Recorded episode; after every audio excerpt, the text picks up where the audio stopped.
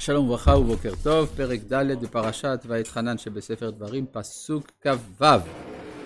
העידותי בכם היום את השמיים ואת הארץ, כי אבות תאבדון מהר מעל הארץ, אשר אתם עוברים את הירדן שמה לרשתה, לא תאריכון ימים עליה כי ישמד תשמדון.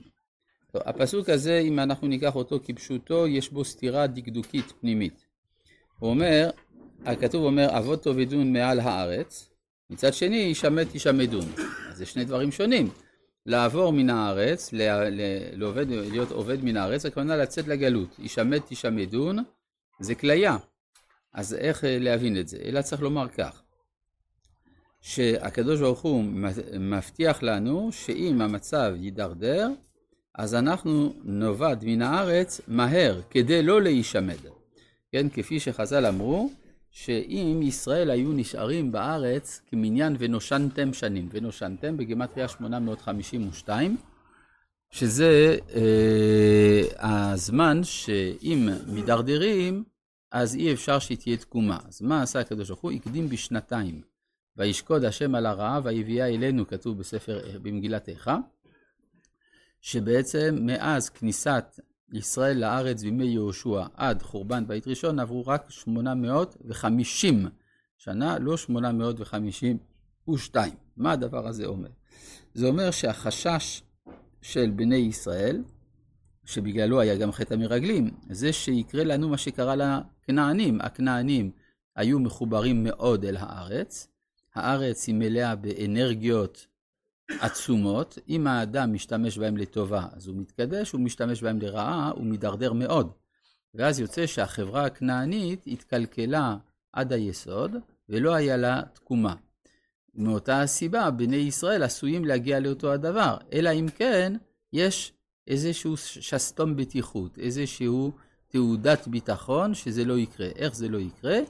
על ידי שאבות תאבדון מהר מעל הארץ. כלומר, שנתיים לפני כן, לפני שההידרדרות תהיה כזאת, שאין ממנה חזרה. כי, כי לא תאריכון ימים עליה, כי אם הייתם מאריכים ימים עליה, ישמד, תשמדון. ולכן יש הבטחה של הגלות, הגלות בתור, אה, בתור הצלה, בתור תרופה, בתור הצלה מפני ההידרדרות המוחלטת. יש את השאלה, האם הדבר הזה יוצא כמעגל אינסופי, זאת אומרת שכל פעם צריך שתהיינה גלויות, חס ושלום. זה כמו שלמשל עם המבול. המבול בא בעקבות ההידרדרות של האנושות. והקדוש ברוך הוא אחרי המבול מבטיח שלא יהיה יותר. נשאלת השאלה, למה שלא יהיה יותר? הרי אם ירשיעו כמו שהיה בדור המבול, אז אין שום סיבה שלא יהיה עוד פעם מבול. ואף על פי כן הכתוב אומר, לא יהיה. מה זה אומר? שעכשיו מובטח שזה לא יהיה. זאת אומרת שלא תהיה הידרדרות כזאת שת, שתחייב מבול. כי יש uh, למאורעות היסטוריים רושם שנותר בתוך הנפש, מה שמכנים שריטה. שריטה שגורמת שלעולם לא תשוב האנושות למה שהיה מקודם. אותו דבר, אה, הגלויות הן כאלה שבעצם הן בונות בתוך הנפש הישראלית מצב כזה שלא נוכל להגיע יותר למה שהביא אותנו אל החורבנות אה, בימי בית ראשון ובית שני. בית שלישי, לפי זה הוא גם נצחי. אה, כל פעם זה כדי לתקן משהו אחר. בית ראשון חרב בגלל שהיה בו קדושת הכלל ולא קדושת הפרט. בית שני חרב בגלל שהיה בו קדושת הפרט ולא קדושת הכלל. ולמשל זה מה שהביא למלחמת אה, אחים. מבית שני, שנאת חינם שהחריבה את המקדש. ואז יוצא שבית שלישי לוקח בקרבו את הלקחים של בית ראשון ובית שני, ואז הוא נבנה מכלל שהוא צריך לפרט ופרט שהוא צריך לכלל, ולכן הוא ביציבות מוחלטת ולא יחרב, לפי העיקרון המתמטי, שאחד ועוד שתיים שווה שלוש. כן? זאת אומרת שבית שלישי הוא החיבור הסינתטי, הסינתזה הדיאלקטית המוצלחת של בית ראשון ובית שני כאחד. ולכן גם אה, אנחנו יודעים שיהיו רק שלוש גלויות, מצרים, בבל, אדום. לא יכול להיות יותר. כפי שאמר הנביא ירמיהו, אה, פקד עלייך בת אדום, ולפני כן כתוב, תם עוונך בת ציון, לא יוסיף להגלותך. זה לא יוסיף להגלותך? רש"י שם, לא, אחרי גלות אדום, לא, אה, כשישובו מגלות אדום, לא יגלו יותר. אז אנחנו חזרנו מגלות אדום, ולפי זה אנחנו יודעים שלא אה, נגלה יותר.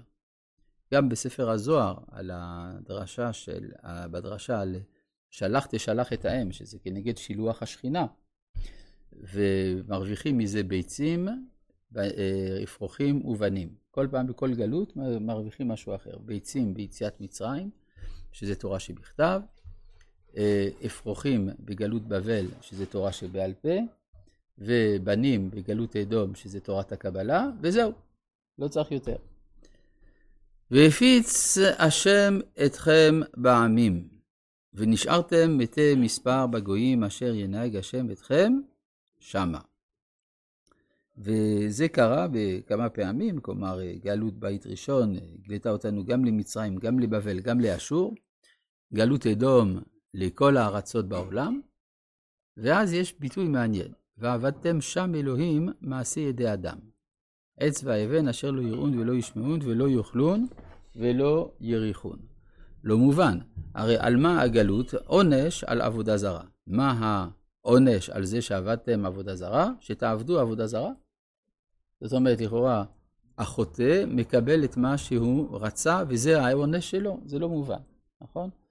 אלא אם כן נאמר ככה, אתם תעבדו שם אלוה, אלוהים מעשי ידי עץ ואבן, אשר לא יראון ולא ישמעון. אז האלים שאתם עבדתם להם בארץ ישראל, הם כן רואים וכן שומעים. אלא זה בא לומר שעבודה זרה בארץ ישראל זה חזק, זה, זה עם עוצמה. מדוע? כי זה מחובר אל מקום קדוש, מקום שבו שכינה שורה.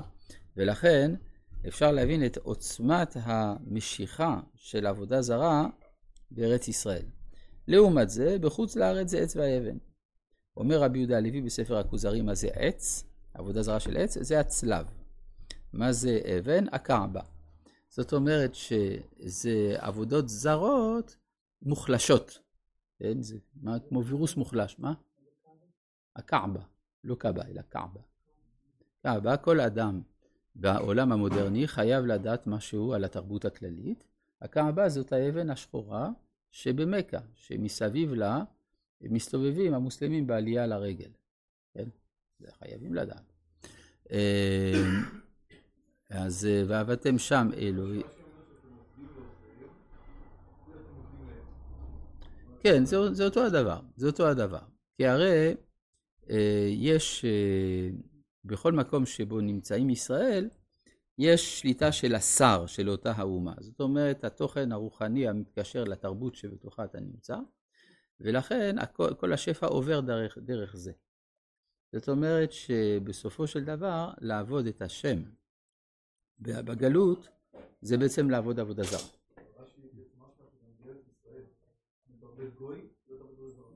פה הוא לא מדבר על ארץ ישראל, הוא מדבר על ועבדתם שם, הפסוק אומר שם. אבל רש"י לא דיבר על, על ארץ ישראל, רש"י יודע שקראת את הפסוק, ושבפסוק כתוב שם. בסדר? כלומר, הנחת יסוד חשובה מאוד בלימוד רש"י, זה שרש"י כותב דבריו אחרי שקראנו את הפסוק. אה, אז ועבדתם שם אלוהים מעשה ידי אדם ואבן. עכשיו, יש משהו בהשפעה התרבותית של העמים, של השר של העם, גם על עבודת השם. הרי איך כתוב, אה, יש הלכה ברמב"ם שאומר ככה, שבערי אדום, דהיינו ערי אירופה, יושבים בבית הכנסת על גבי ספסלים, ובכל ערי ישמעאל יושבים על הארץ. עכשיו, אי אפשר לא לשים לב שבכנסייה יושבים על ספסל, ובמסגד יושבים על הארץ. כלומר, אנחנו רואים חדירה של התוכן הרוחני של אותן האומות, אפילו בתוך עבודת השם שלנו. לכן נאמר על זה, ועבדתם שם, אלוהים מעשה ידי אדם, אשר לא יראון ולא ישמעון ולא יאכלון ולא יריחון, וביקשתם משם את השם אלוהיך. הרמב"ם לא אומר ככה. הרמב"ם אומר זה המציאות. עכשיו, אני לא יודע, אה, אה, אנחנו רואים, גם אם הם חיכו אותנו, אבל זה מעניין שאתה מחכה את החקיין ההוא ולא את החקיין השני. זה גם אומר משהו, כן? אה, אז צריך לבדוק מה היה אצלנו בזמן שבבתי הכנסת בארץ ישראל, בימי התנאים למשל, מה היה כאן. אבל אה, זה אומר שמשהו מההשפעה של השר גם חודר אלינו. רבי חנניה